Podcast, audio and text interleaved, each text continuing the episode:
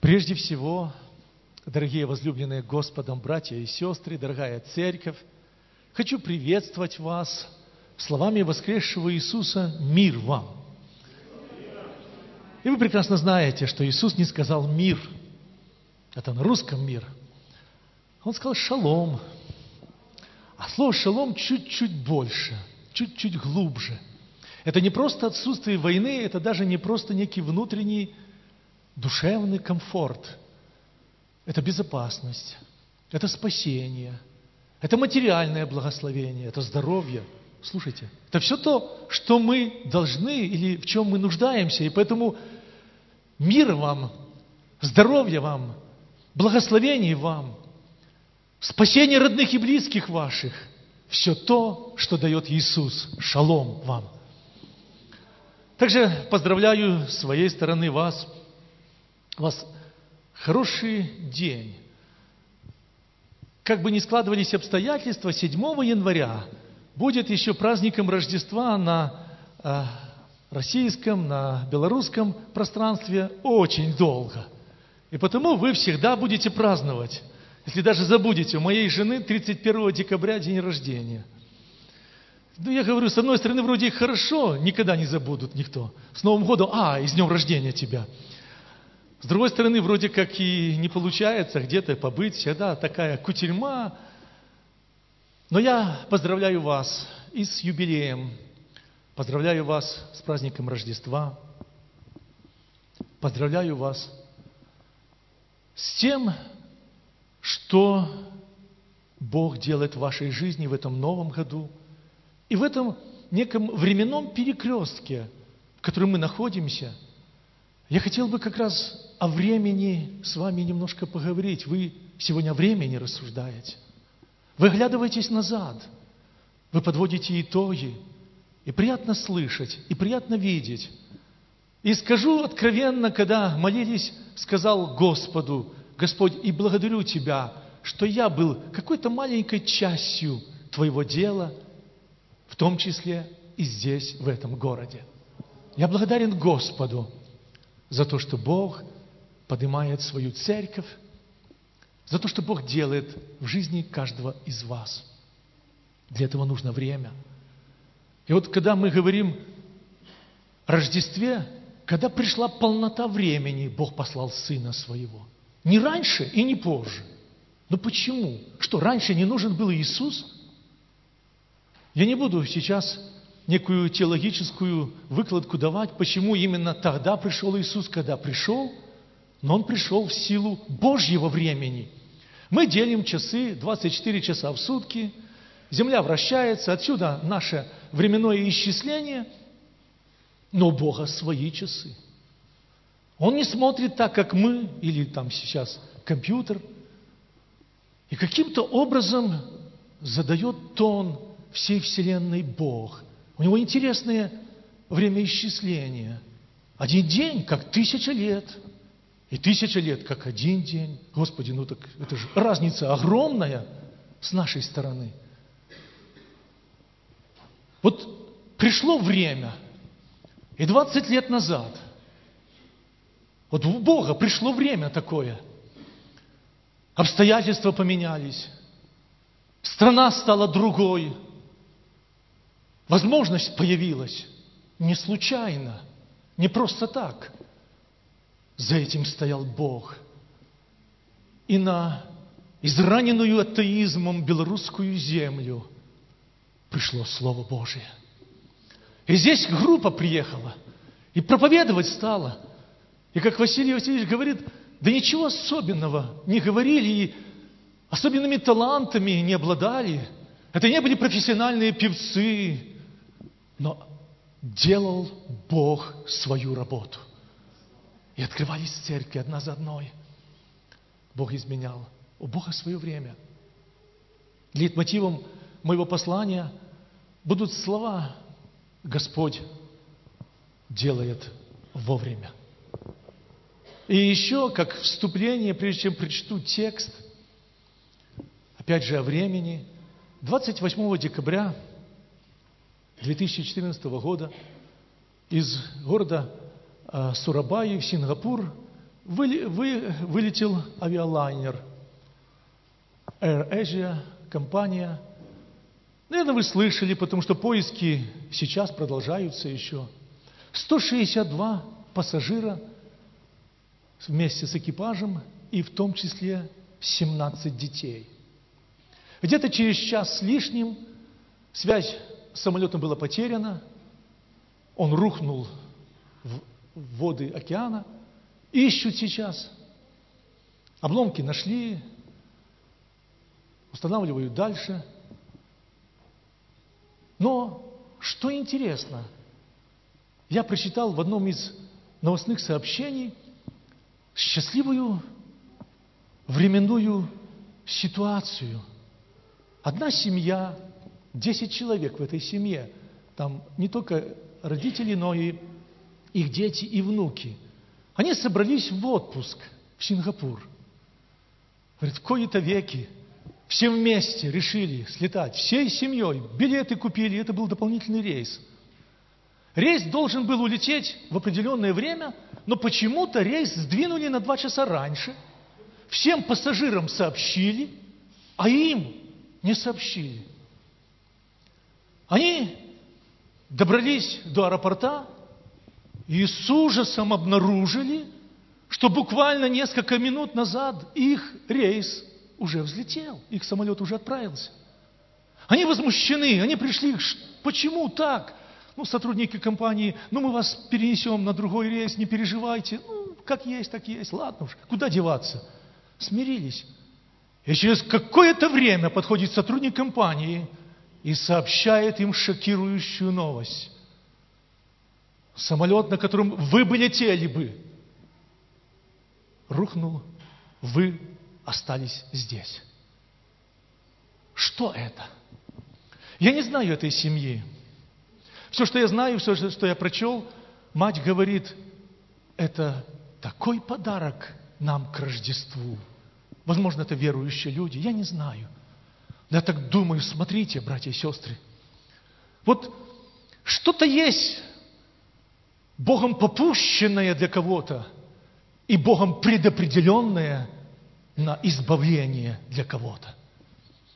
И я снова хочу сказать, за то, что Бог – здесь, в этом городе, нашел вас, нашел ваших детей. Кто-то из них появился, как было сказано здесь, уже, естественно, после того, когда церковь начала функционировать, это его благодать. И потому церковь называется благодать. И потому Иоанн говорит, благодать вам на благодать. И я хочу точно такие слова сказать. Светлогорской благодати, от Минской благодати, да удвоится от Господней благодати, во много, во много крат да умножится благословение Божье. Аллилуйя! Я прочту два отрывка на эту тему, о которой я начал говорить. И Матфей и Иоанн, я потом поясню, почему я читаю два отрывка – Евангелие Матфея, 14 глава, с 23, с 22 стиха прочтем по 34. «И тотчас понудил Иисус учеников своих войти в лодку и отправиться прежде его на другую сторону, пока он отпустит народ. И отпустив народ, он зашел на гору помолиться наедине, и вечером оставался там один. А лодка была уже на середине моря, ее било волнами, потому что ветер был противный. В четвертую же стражу ночи пошел к ним Иисус, идя по морю. И ученики, увидев его, идущего по морю, встревожились и говорили, это призрак. И от страха вскричали. Но Иисус тотчас заговорил с ними и сказал, ободритесь, это я, не бойтесь. Петр сказал ему в ответ, Господи, если это Ты, повели мне прийти к Тебе по воде. Он же сказал, иди. И, выйдя из лодки, Петр пошел по воде, чтобы подойти к Иисусу, но, видя сильный ветер, испугался и, начал утопать, закричал, «Господи, спаси меня!» Иисус тотчас простер руку, поддержал его и говорит ему, «Маловерный, зачем ты усомнился?» И когда вошли они в лодку, ветер утих.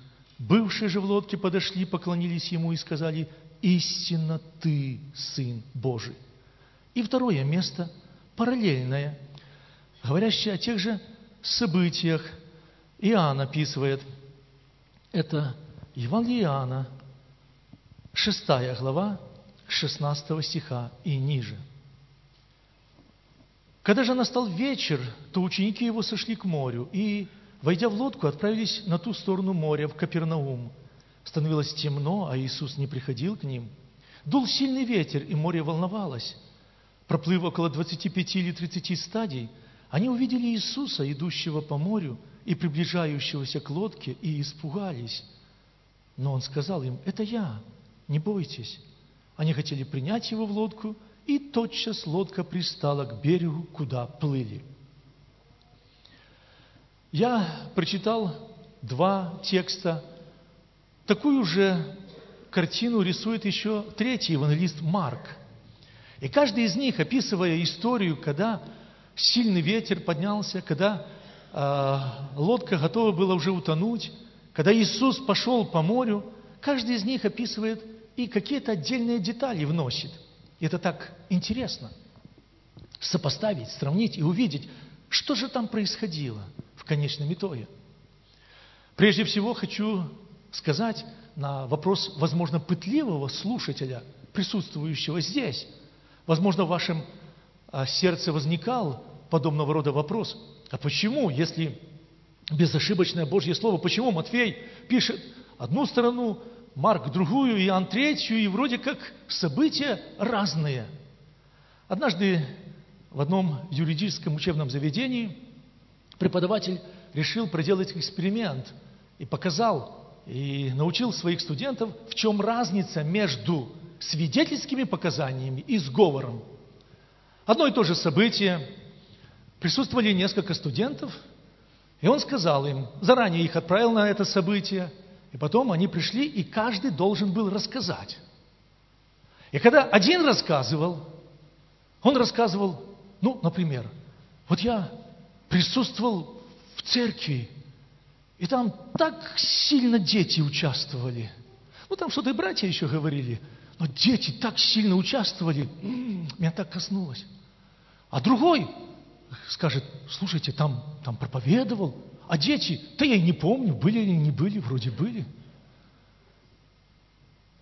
Когда каждый присутствующий человек говорит, он обращает внимание на определенные оттенки, не противоречия. Но когда двое студентов голос в голос повторили, он сразу сказал, стоп, кто из вас был, а кто не был? Один был, а второй выслушал и повторил его слова – Потому что слово в слово – это сговор. Давай будем говорить так, договорились. А каждый из нас, когда любую картину, он чуть-чуть своими оттенками. И потому в Евангелии нет противоречий, братья и сестры. Но определенные тонкости, определенные оттенки каждый добавляет. И вот эта ситуация, и вот состояние учеников, и вот положение их, когда они здесь, когда они плывут, и их беда, которая постигла – Помните, я сегодня хочу сказать, Господь приходит вовремя. Бедственное состояние учеников описано каждым евангелистом чуть-чуть своими словами. Матфей говорит о том, что лодку било волнами, ветер был противный. Иоанн дул сильный ветер, и море волновалось. Марк, говорит, увидел их бедствующих в плавании – слово бедствующих, подлинники мучающихся. Они буквально мучились. И мы, наверное, подумаем, ну, слушай, что за муки там, в лодке плывут и так уже мучаются. Это интересно, такая наша человеческая сторона. Говорит, чужую беду руками разведу, а своей ума не приложу. Мы можем так легко судить о положении человека другого до тех пор, пока не соприкоснулись сами. И кто-то очень умно сказал, чужую боль понять невозможно, пока ее не переживешь сам. В чем была болезненность или опасность ситуации учеников? Мы находим после благословенного общения, которое они имели с Иисусом, Он отправляет учеников отплыть на другую сторону озера – сам остается один молиться. И вот они поплыли. И интересно, мы находим, почему я прочитал специально Иоанна, мы находим, что когда они отплыли, и когда Иисус пришел к ним, сколько времени прошло? Вы, я думаю, знаете, что в то время э, день и ночь делился на стражу. Ночная, четыре стражи было в ночи.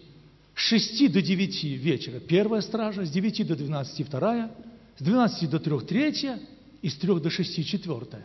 Итак, Иисус отправил их вечером первой стражи. Если взять посрединке времени первую стражу, и когда он уже пришел, написано, в четвертую же стражу ночи пошел к ним Иисус, значит, получается, минимум 9 часов они плыли. Послушайте, 9 часов они плыли. Расстояние, которое предлежало им проплыть, если посмотреть по карте, где-то 3-4 километра. Вообще чуть-чуть экскурс Тивериадское озеро, или Галилейское море, или Генесарецкое озеро, или озеро Кенерет. Это одно и то же название одного водоема, большого для Израиля. Где-то 20 километров в длину и чуть больше 10 километров в ширину. И когда надо было ученикам проплыть, расстояние, подчеркиваю, если по прямой посмотреть, где-то 3-4 километра им надо было проплыть.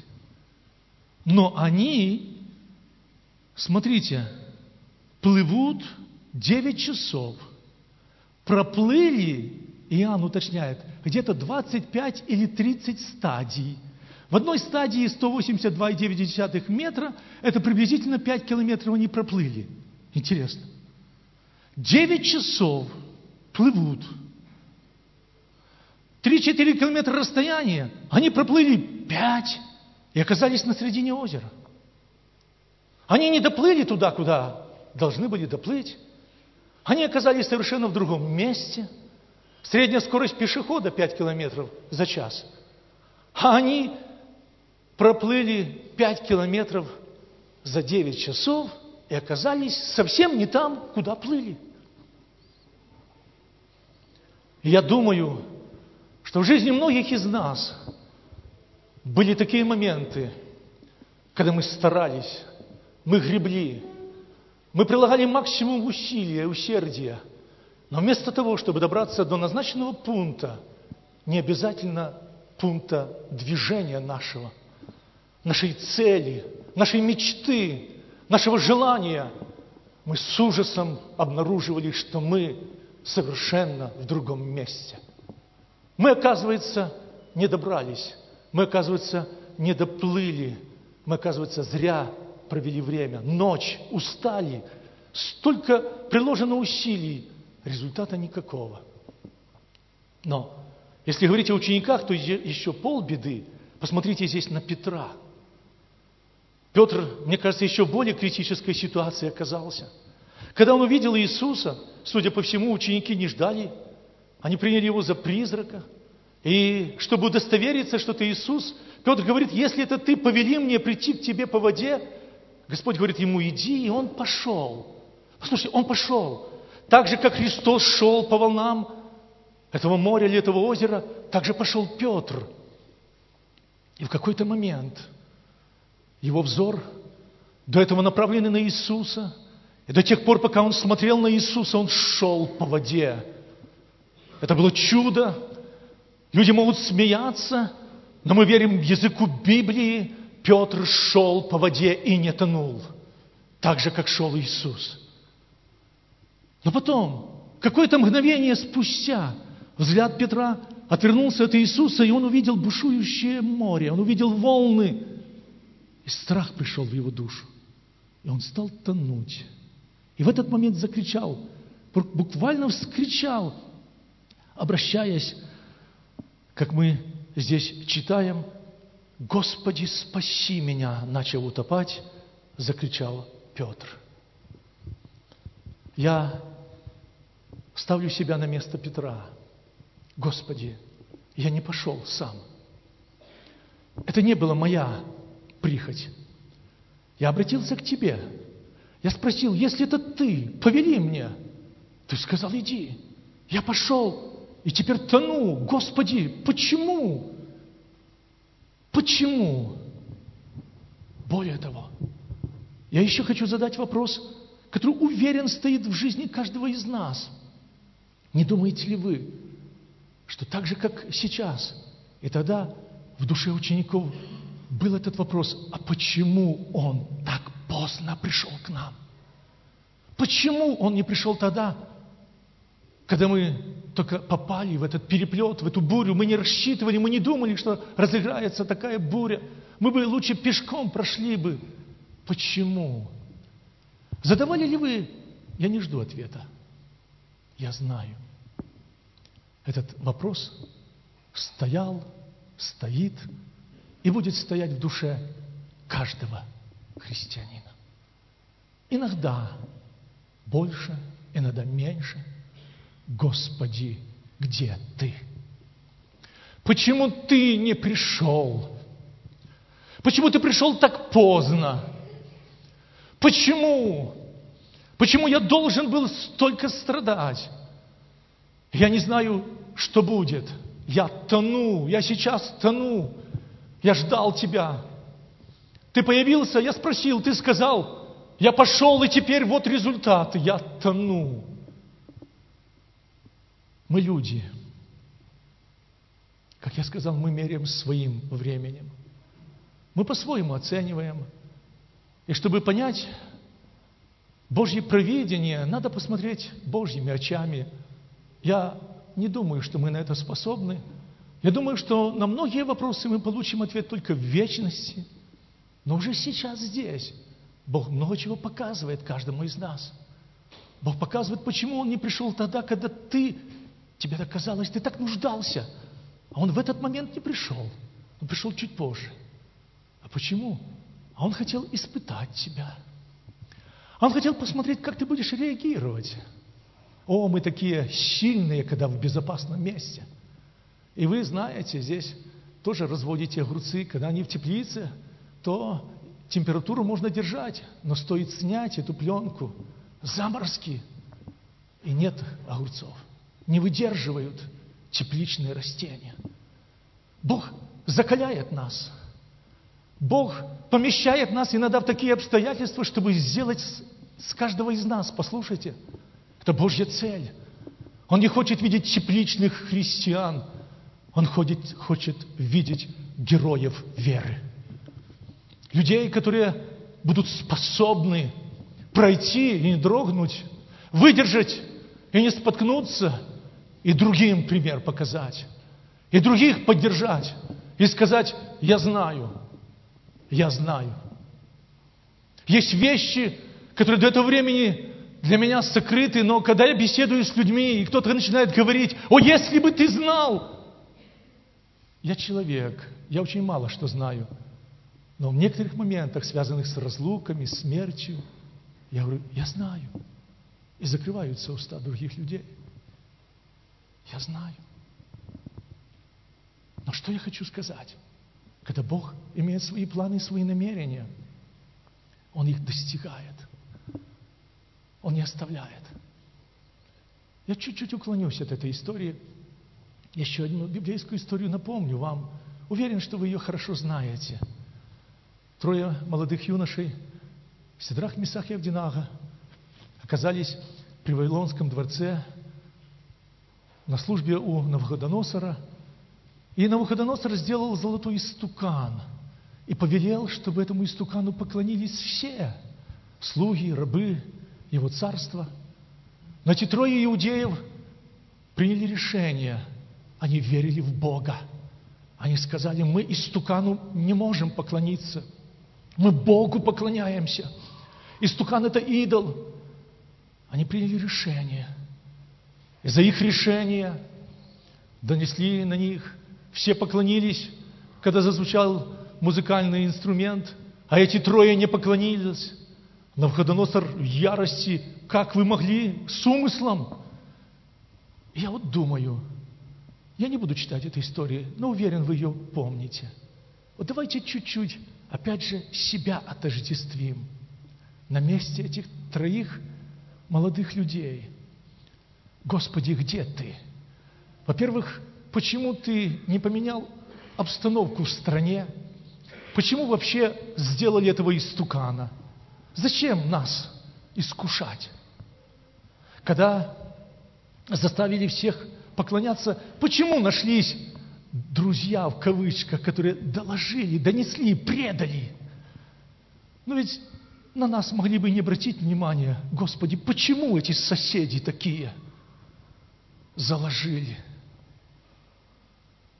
привели, ну, Господь, подействуй на, на сердце царя. Пусть Навуходоносор как-то размягчится, поймет, мы иудеи, мы Богу живому поклоняемся. А Навуходоносор слушать не хочет. Всем раз печь разжечь сильнее, бросить их в эту печь. И люди, сильные воины, которые бросали, были поражены силой огня. Настолько была высокая температура. Господи, свяжи руки этим воинам, когда они бросают нас. Останови! А Бог молчит. А Бог не приходит. Вот я представляю, размахивают, и «Господи, где Ты?» Его нет. Но в тот момент, когда они оказались в гуще огня, в этот момент среди них оказался некто, как мы читаем, подобный Сыну Божьему. И он нейтрализовал силу огня, и глаза Навуходоносора вытаращились. Что я вижу? Целые и невредимые. Седрах и Месах и Авдинага среди огня Бог пришел. Он приходит вовремя. Аллилуйя! Он придет в твою жизнь. Но давайте посмотрим, вернемся к Петру. Итак, в этой критической ситуации, в которой он оказался, в которой он находился, когда пришел Иисус, он взглянул и увидел Петра тонущего.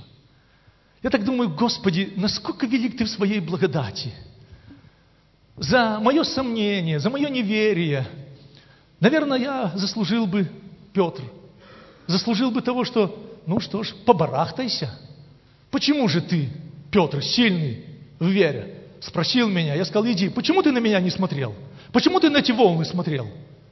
Что ты хочешь, рыб подкормить? Ну, покорми немножко. Но ни одного слова упрека, слышите? Ни одного слова осуждения – да, можно прочесть маловерный, зачем ты усомнился, но здесь не столько усуждение, сколько какой-то такой нежный-нежный укор. Ну, Петр.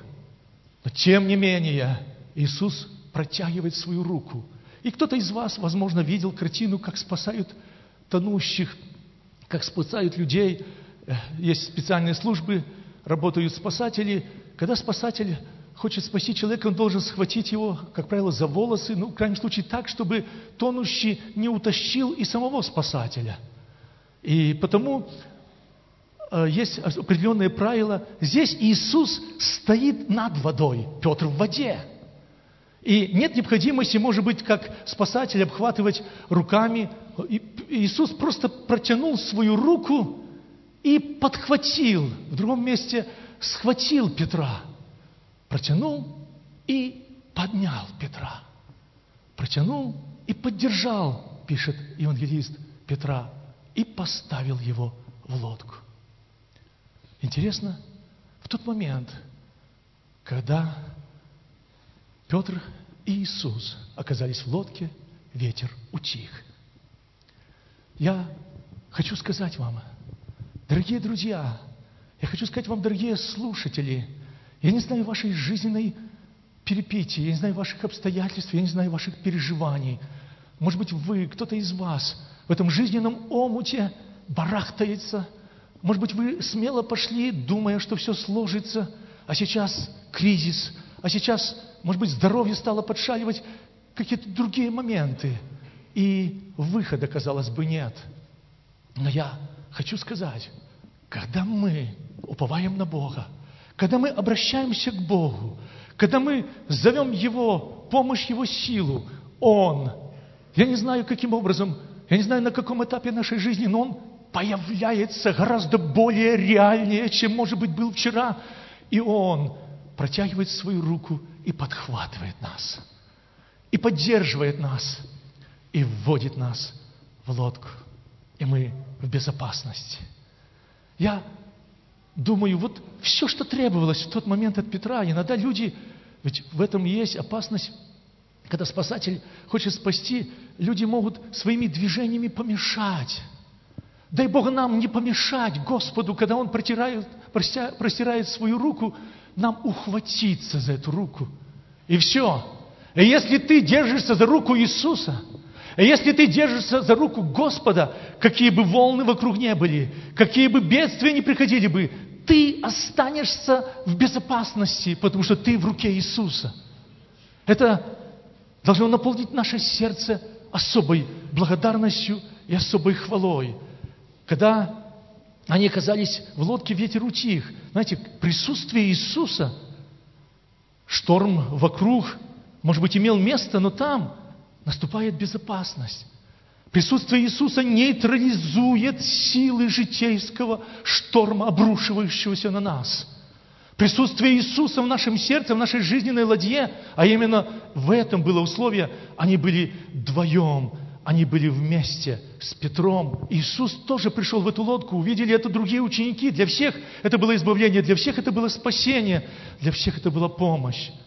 Все, что нам нужно, братья и сестры, все, что нам нужно, это держаться руки Иисуса. Посмотрите, что говорит евангелист Иоанн в 10 главе с 27 стиха. Это слова Иисуса. «Овцы мои слушаются голоса моего, и я знаю их, и они идут за мною, и я даю им жизнь вечную, и не погибнут вовек, и никто не похитит их из руки моей. Отец мой, который дал мне их больше всех, и никто не может похитить их из руки Отца моего. Слышите? Есть определенное учение, предопределение, говорящее о том, что как бы человек ни жил, он будет спасен, если он однажды принял Иисуса. Я не держусь такого учения, я не вижу поддержки Библии этого учения. Но здесь что-то другое. Здесь гарантия Божьей защиты, Божье обетование является таким, если ты ухватился за руку Иисуса, а если ты выбрал эту руку, то с этой руки никто и ничто не похитит тебя. Если ты держишься за эту руку, это твой выбор, это твое право, это твое решение, я не буду, я откажусь. Господь не заставит. Но если ты говоришь, Господь, я хочу, Он не позволит, слышишь? Он не позволит, чтобы дьявол издевался над тобой. Он не позволит, чтобы твои дети голодали. Он не позволит, чтобы ты мучился в страшном бедствии. Он придет вовремя. Все, что нужно нам, держаться за его руку. Псалмопевец говорит, когда он будет падать, имея в виду праведника, имея в виду благочестивого человека, не упадет, ибо Господь поддерживает его за руку. А в 72-м псалме «Но я всегда с тобою», говорит псалмопевец, «ты держишь меня за правую руку». Я понимаю, мы люди, и наш физический э, организм не ощущает, мы только в духе, в вере можем это переживать. Но я хочу сейчас предложить вам, когда мы будем молиться, я хочу предложить, чтобы вы во время молитвы рукой вашей веры проверили, вы держитесь за Иисуса. Если нет, я хочу сказать, есть время, есть возможность. Есть сегодня этот добрый день, который Бог усмотрел. Но знайте одно, в вашей жизни, как в жизни любого человека, если сегодня все хорошо, завтра могут быть трудности, завтра могут быть переживания. Но когда у вас есть тот, к кому вы можете обратиться, он придет и придет вовремя. Он не оставит. Он не покинет. Он, начавший свою работу, доведет ее до конца. Он тот, который был в основании этой церкви, не группа «Живая клиничка», не Марчук Хомич, не Завадский.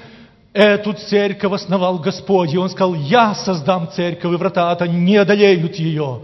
А если так, то Он будет и заботиться, беречь, смотреть. Пусть Бог благословит вас, ваши дома, ваши семьи, ваши дети и внуки да будут благословенными Богом. Я вижу, есть много молодых людей, но люди старшего возраста.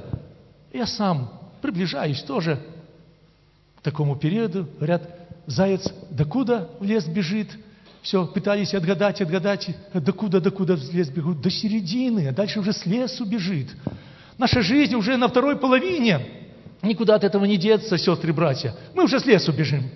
Но я хочу пожелать вам до тех пор, пока бьется ваше сердце, чтобы вы были на своих ногах, чтобы вы никогда не оказались в положении людей, нуждающихся в физическом уходе. Это пусть Бог сохранит вас до дня им определенного, до дня им назначенного, когда придет этот день, при звуке Его трубы для вас прозвучавшей, чтобы вы были восхищены в Его руке, когда мы здесь в Его руке, мы с Ним и до нину смертной тени перейдем, потому что Он идет впереди, а мы во след Его.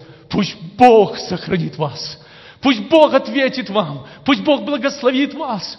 Пусть Бог умножит ваши ряды. И церковь Светлогорская, пусть не только в этом городе, в окружающих деревнях, просветит Божьим светом через вас.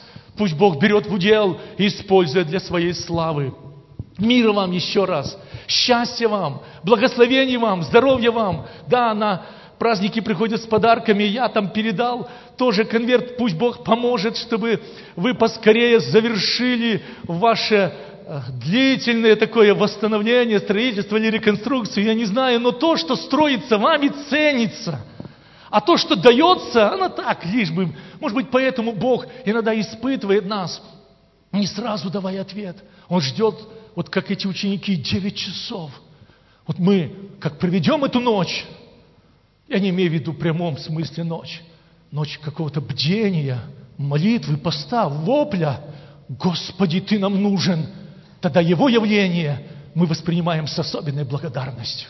А когда детям нашим все легко дается сейчас в жизни, и я в свое время мечтал, допустим, там на Новый год или на Рождество мандаринку кто-нибудь, чтобы дал счастье, а теперь уже или конфеты, уже думаешь, не-не, не давайте, я не знаю, как, как ваш, ваша церковь ведет по отношению к детям э, пастора. Ну, у меня проблемы, у меня семь с половиной лет, моему сынишке меньшему, вот. И только и смотри, сестры, ну не давайте, ну вредно, сладости. Не, ну ты такой же хорошенький, ну нате ему шоколадку, на и все. А он уже сидит и впитывает, и зубы лечить надо уже. Что ты делаешь? И вот думаю, интересная жизнь пришла. То раньше думали, как бы дать, а теперь думаешь, как бы они не дали. Уже, уже с другой стороны, братья и сестры, Бог с нами. Бог не оставил и не оставит. И я желаю еще раз, пусть Божья рука будет над каждым домом, над каждой семьей, над каждым происшедшим из чрест Твоих. Чудесное обетование. Веруй в Господа Иисуса Христа, спасешься Ты и весь дом Твой. Я желаю, чтобы были спасены пришедшие с Твоих чресл. Твои дети, Твои внуки, Твои близкие, родные, пусть будут спасены милостью Божией. Его рука пусть будет протянута ко всем нам. Давайте поднимемся, давайте еще вместе помолимся Господу нашему. Аллилуйя!